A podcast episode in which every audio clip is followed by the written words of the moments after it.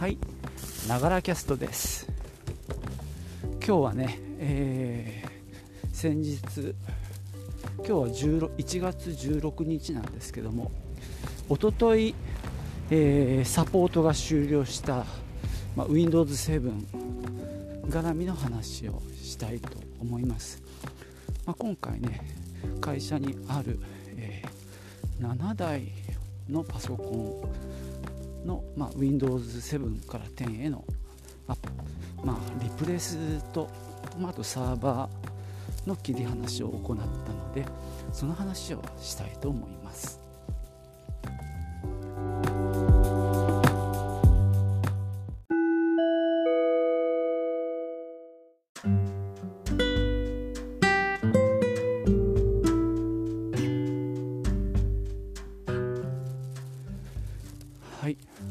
えー、っとですねうち、まあ、ちっちゃな、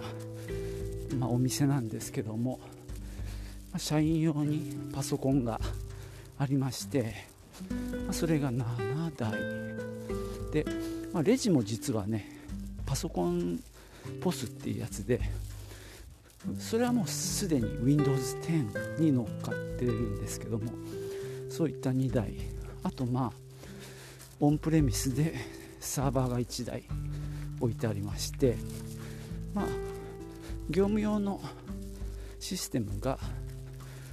えー、社内サーバーで動いていてそこにまあ各 PC がクライアントで接続するっていうような運用をしていました。前にねちょろっと話したんですけども去年夏から秋にかけてその基幹システムのまあそれも変更を行いましてオンプレミスのシステムからクラウド型のシステムに移行しました。でその時にはねソフトそのものも変えたもんですからまあいろいろデータの移行やら使い勝手が違うんでその辺の調整やらでかなり大変だったんですねでまあそのクライアント相当の PC をまあ7台を一挙にやるのは、まあ、作業的にも、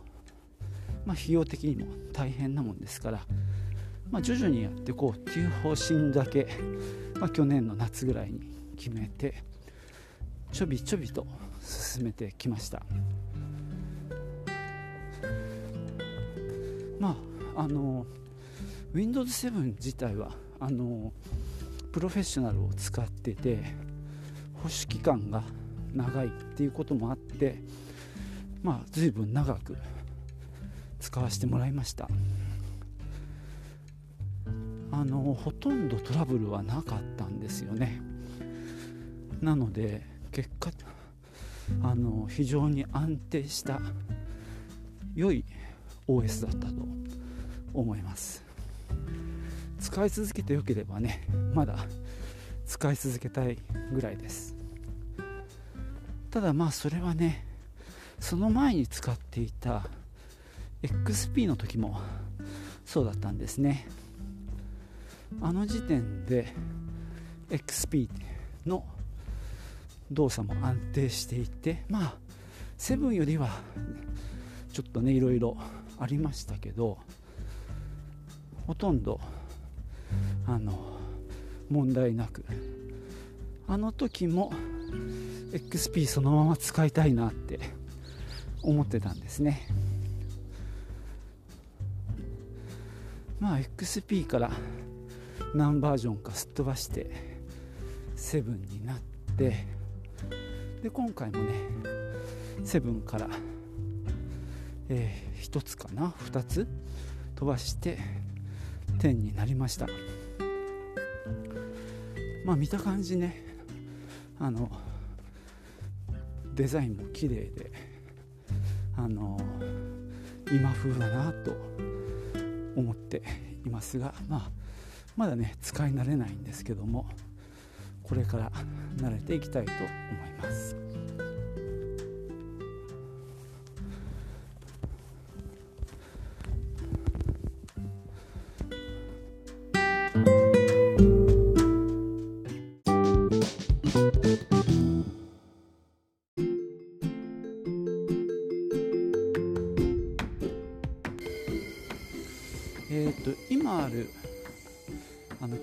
PC のほとんどはデルを使ってましてまあねあの当時オンラインでまあ仕様をね指定しながら買うことができたものの中で一番良さそうだったということで、えー、ほぼデルを導入しました、まあ、その前かその前ぐらいの代からデルを採用し始めて、まあ、その更新のたびにまあ出る率が高まっていって、まあ、途中にはねいろいろ変な PC もありました、まあ、今ねマウスコンピューターってまた盛り返してますけどね出始めのマウスとかマウスコンピューターとかねゲートウェイとかね、まあ、そういういろんな PC を使ってきたんですがここ最近はデルで安定してました。で今回もね1台目最初に夏過ぎに買った最初のリプレイス用紙の PC はデルでしたでしばらくそれにねこう新しい環境を入れてでまあクラウドの業務システムなんかも入れて運用を始めたわけわけです。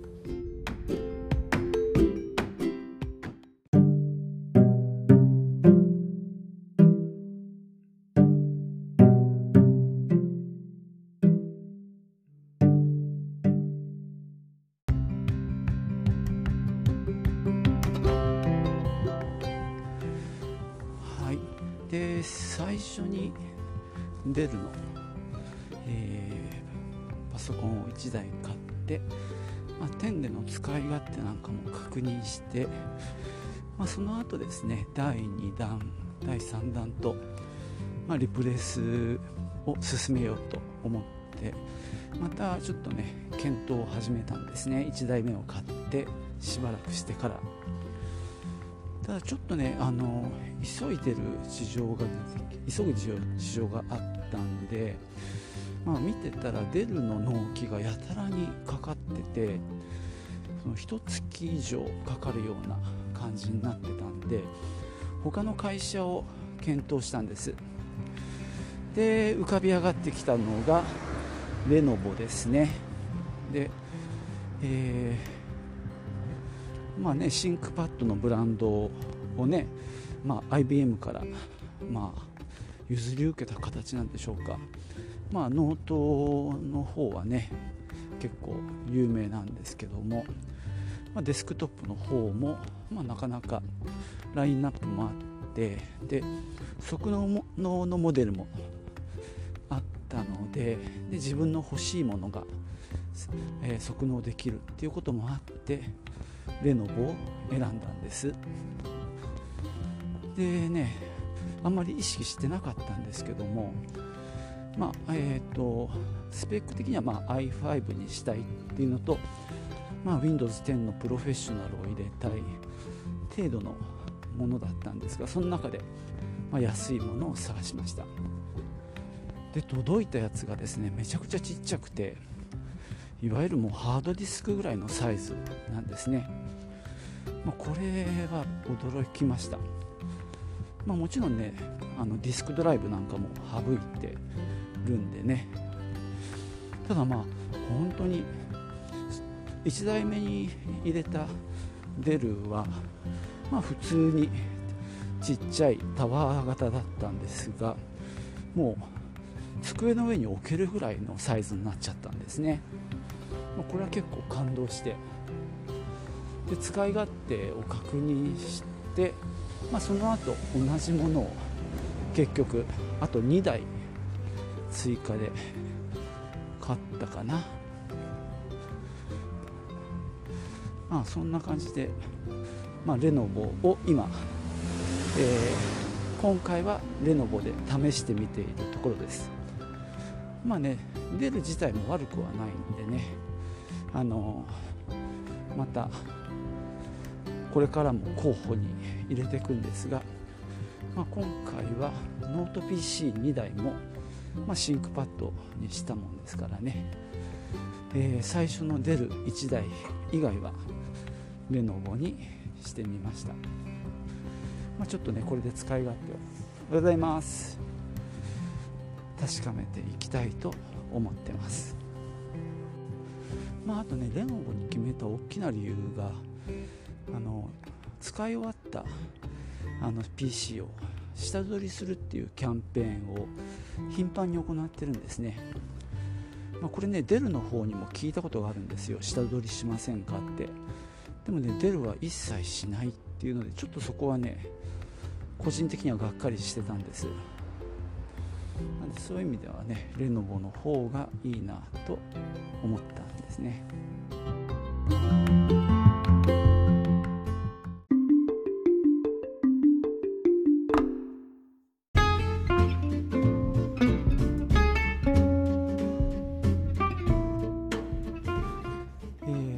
ことでですね今回レノボを導入したっていう話をしました。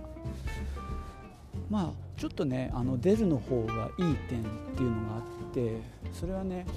あの法人向けのサービスなんですけども、まあ、持っているデル製品を登録して管理する、まあ、マイページみたいな機能があるんですね。まああのプロダクトコードみたいなあの6桁ぐらいのアルファベット数字を打ち込むとそのマシンのスペックとかあと保守サービスがどうなってるかなんていうのがこう一覧になってわっと出てくるんですよ。なのでまあうちの場合6台ではありますけどもそれらがあのあの状況をねあの一画面で把握できるっていうのはこれ地味に便利だったんですね。ただ、えー、レノボに関してはそういうサービスがないということでこれはねちょっと残念ですね、まあ、法人向けにね販売してるっていう意味ではまあ、大きな会社ならいざ知らずちっちゃな会社の場合はまあね兼務しているような人がちょこちょこやってるだけなのでそういったスペックなんかをねいちいち打ってるのは面倒くさいんでねそういった管理画面があると助かりますね。なので仕方ないのでまたエクセルかなんかでそういった管理をしなきゃいけない感じにこれは逆戻りですね。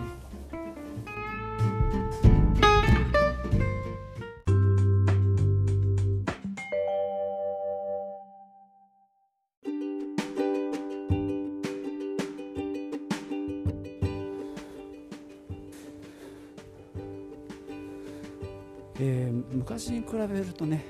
パソコンのリプレイスっていうのは随分楽になりましたっていうのもねやっぱりクラウド化が進んでるっていうことと、まあ、社内サーバーにファイルを置くように原則してるので、まあ、それぞれの PC にはあまりデータがないっていう状況を、まあ、作ってあるんでそういう意味ではだいぶ楽になりましたね。まあ、メールソフトだけがちょっとややこしくて、まあ、Gmail 使えば済むんですがそうもいかない理由があってサンダーバードやらアウトルックやらを、まあ、これはパソコンによって違うんですけども使ってます。まあねメールのデータをねそれぞれの PC にローカルに置いとくっていうのもどうかなってだんだん思うようになってきたんですけどもね、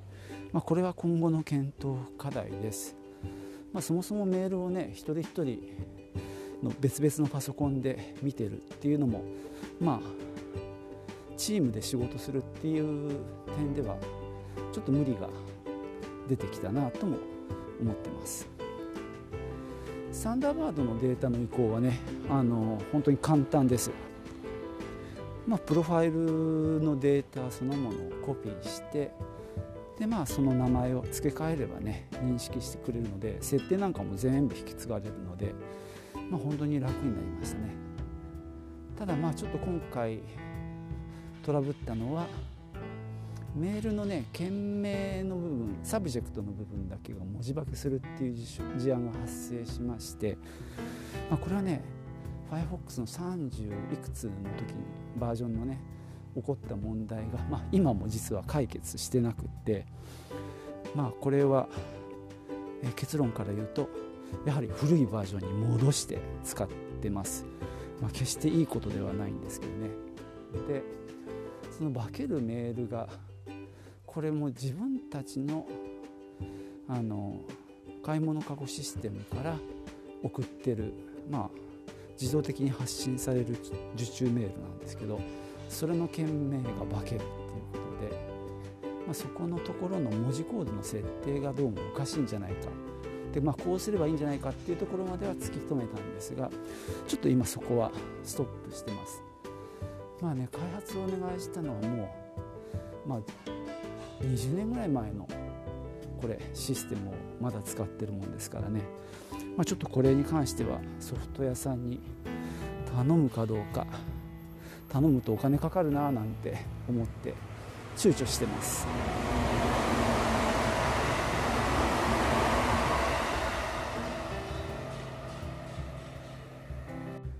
まあそんなこんなでえー、っとただまあ割と簡単にはなったとはいえそれぞれの PC それぞれの作業者がやってる仕事がやっぱ違うのでそれぞれに合ったアプリケーションを、まあ、再度インストールしたりあるいはね、まあ、プリンターとの接続ですね、まあ、ドライバーを入れたりとかっていう仕事がまだちょろちょろあるもんで昨日は実はそれがやりきれてない、まあ、例えば FTP のソフトですね、まあ、買い物かごのデータをサーバーから拾ってきたり、まあ、逆に上げたりするような作業に使ってる FTP のソフトをまたインストールしたりとかね。そういった細かい作業が今日は残ってます。まああとはね割ともう定型業務にしちゃってる部分ですね。それがまあちゃんと動くのかっていうのはまあそのオンプレのサーバーをネットワークから切り離さなきゃいけなくなる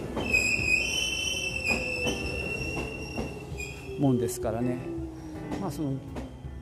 サーバーのバージョンを落として使っている、まあ、業務ソフトをもう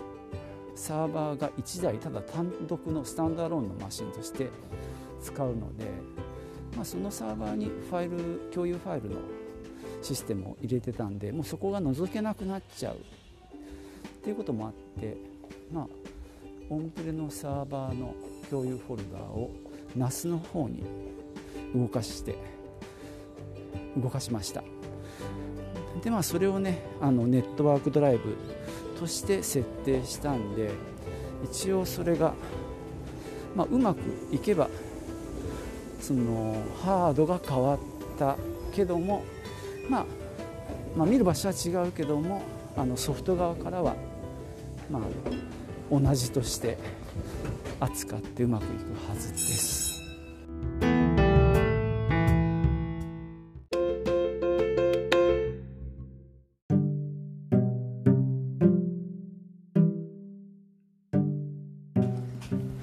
今回のリプレイスでは、まあ、その Windows7 から10への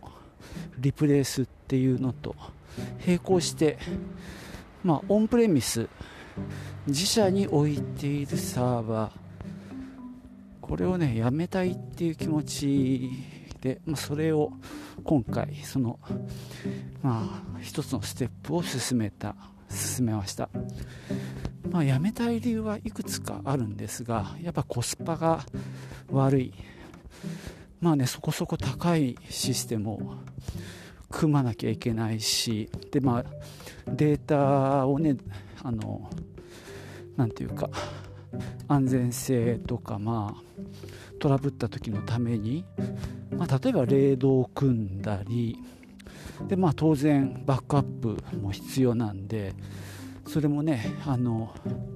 2台曜日ごとに月曜日 A 火曜日は B 水曜日はまた A とかねそんな感じでバックアップを取るためのハードディスクをつけたりで当然無停電電源装置もいりますよね。でこの人もねバッテリーが寿命が来ると変えなきゃいけない。バッテリーの中身だけ変えるのか、ね、UPS 無停電電源装置全体変えるのかあ買い全体買い替えた方がお得ですよみたいな話があったりしてなかなか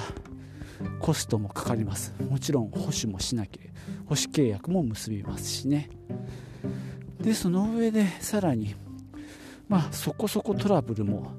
発生して、まあ、もちろんあの保守契約を結んでるんであのサービスマンが来てはくれるんですが業務が止まってしまう、まあ、今回富士通のサーバーを使ってたんですけども、まあ、結構あ結構って言うとちょっと悪いな、まあ、それでもたまにですねあのすごく動作が重くなるようなことがあって。でうちはまあちっちゃな印刷室みたいなところにサーバーがを放り込んであって特にあの本当に狭いちっちゃなところにあるので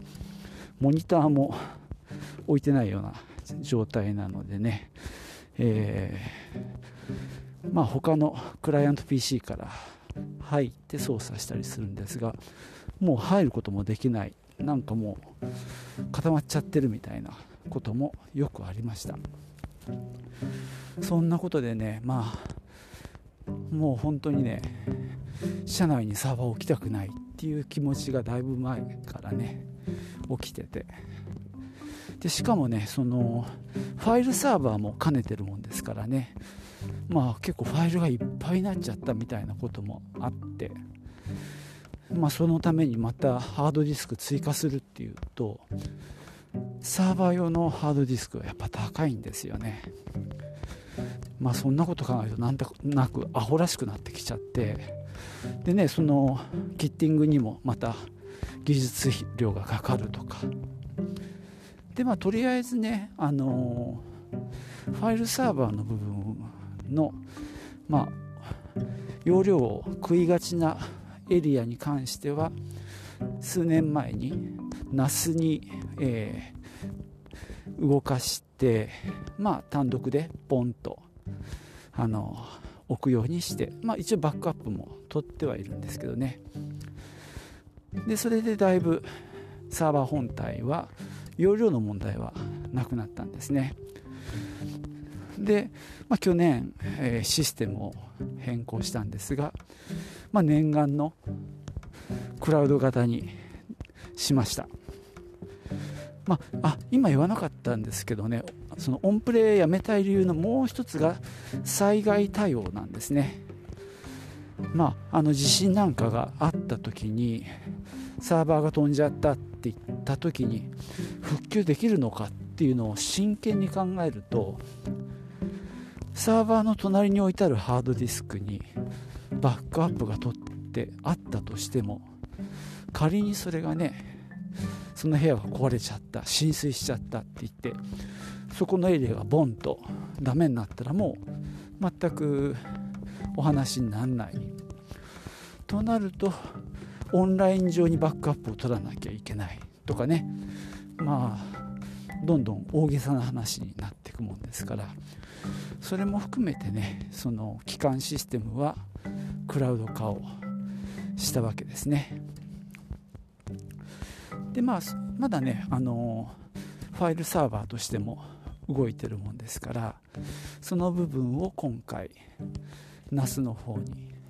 動かしてまあそこもなんとかうまくいったんであとは基幹システムがねサーバーに残っているんですけどもまああの秋にシステムを動かしたんですがまあ、年度の中で2つのシステムにまたがってることになるので結局古い方もねまだ見る必要があったりするんですね。なのでとはいえ Windows サーバー自体はあの保守からあサポート対象から外れてしまったんで、まあ、LAN につなぐわけにもいかないっていうことでまあ14日をもって LAN ケーブルを引っこ抜いてただのスタンドアローンのサーバーとして、えー、動かしてでそこにまあクライアントのアプリケーションを入れる予定です。今日それをやろうとしたらうまくいかなかったんでちょっとまた明日対策しようと思うんですけどね。そんな感じでまあ今年いっぱい、まあ、今年中にはですねその古いシステムの必要性もなくなるはずなのでそうなったらまあめでたく自社のサーバーはお役御免ということになると思います。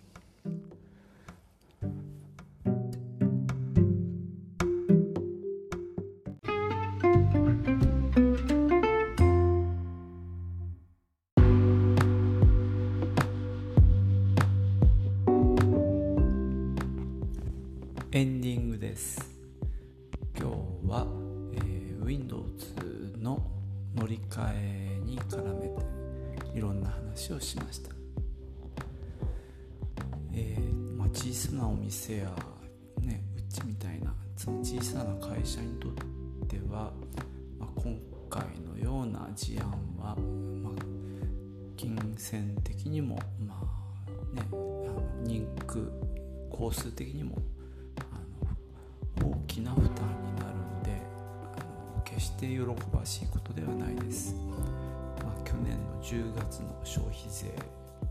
の増税に絡めてもやはりうちはレジの更新をしなければいけなかったし、まあ、システムの見直し、まあ、リプレイスもすることになったんですね。だからこの数ヶ月で、まあ、そういった負担を強いられたのは間違いありません。ただまあその一方で、既存の PC を新しくしたわけですけども、ま、デスクトップを、ま、今の仕事に合う形に、え、ノート PC を導入したりあるいはまあデスクトップの PC 自体もものすごくコンパクトになって、まあ、場所を取らなくなったりっていう面ではラッシュアップというか今の時代に合う形にあの変化することができたと思います。まあ本当にパソコンっていうものの何ていうか重要性が昔に比べると低くなってるなとは思います昔みたいにねあのオフィスを入れてあのそこでガチガチ仕事をしてっていうよりはまあ下手すれば Google のねスプレッドシートとかオフィスのワンドライブの方で仕事をするような形が増えてきてますし今やね業務ソフトもクラウド化されるとまあなんでしょうね。うちの場合はやっぱりこれもブラウザ経由で一番メインの業務がね動くっていうことになります、メールもね Gmail なんかがやっぱりあの普通になってきているのでもう PC からもうタブレットに行ってもいいんじゃないかっていうような感じもしてきてます。実際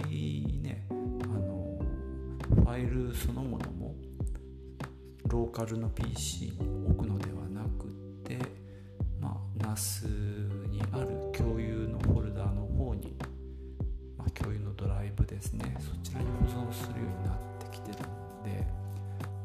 ますクライアント PC の持つその重みっていうのはあ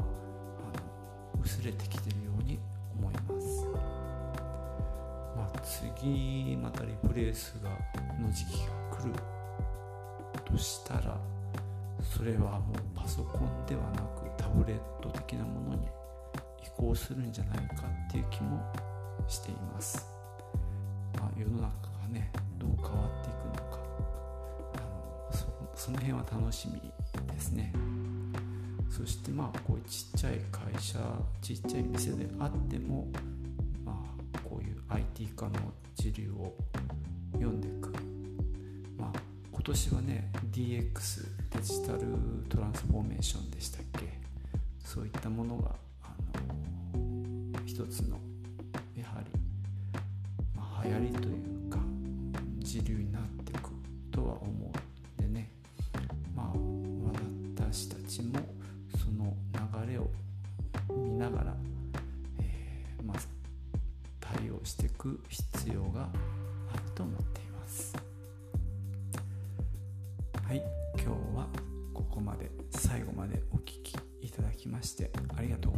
した。なお、えー、途中かなりあの話の混戦あるいは、えー、重複している部分があったことをお詫びします。実は昨日録音したんですが、えー、うまく録音できないっていうこと録音できてなかったことが、えー、昨日の夜になって判明して急遽今日また撮り直したんですね。ただもう話の内容は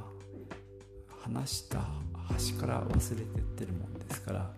どうしても何ていうかダブりが出てしまいました。ご容赦ください。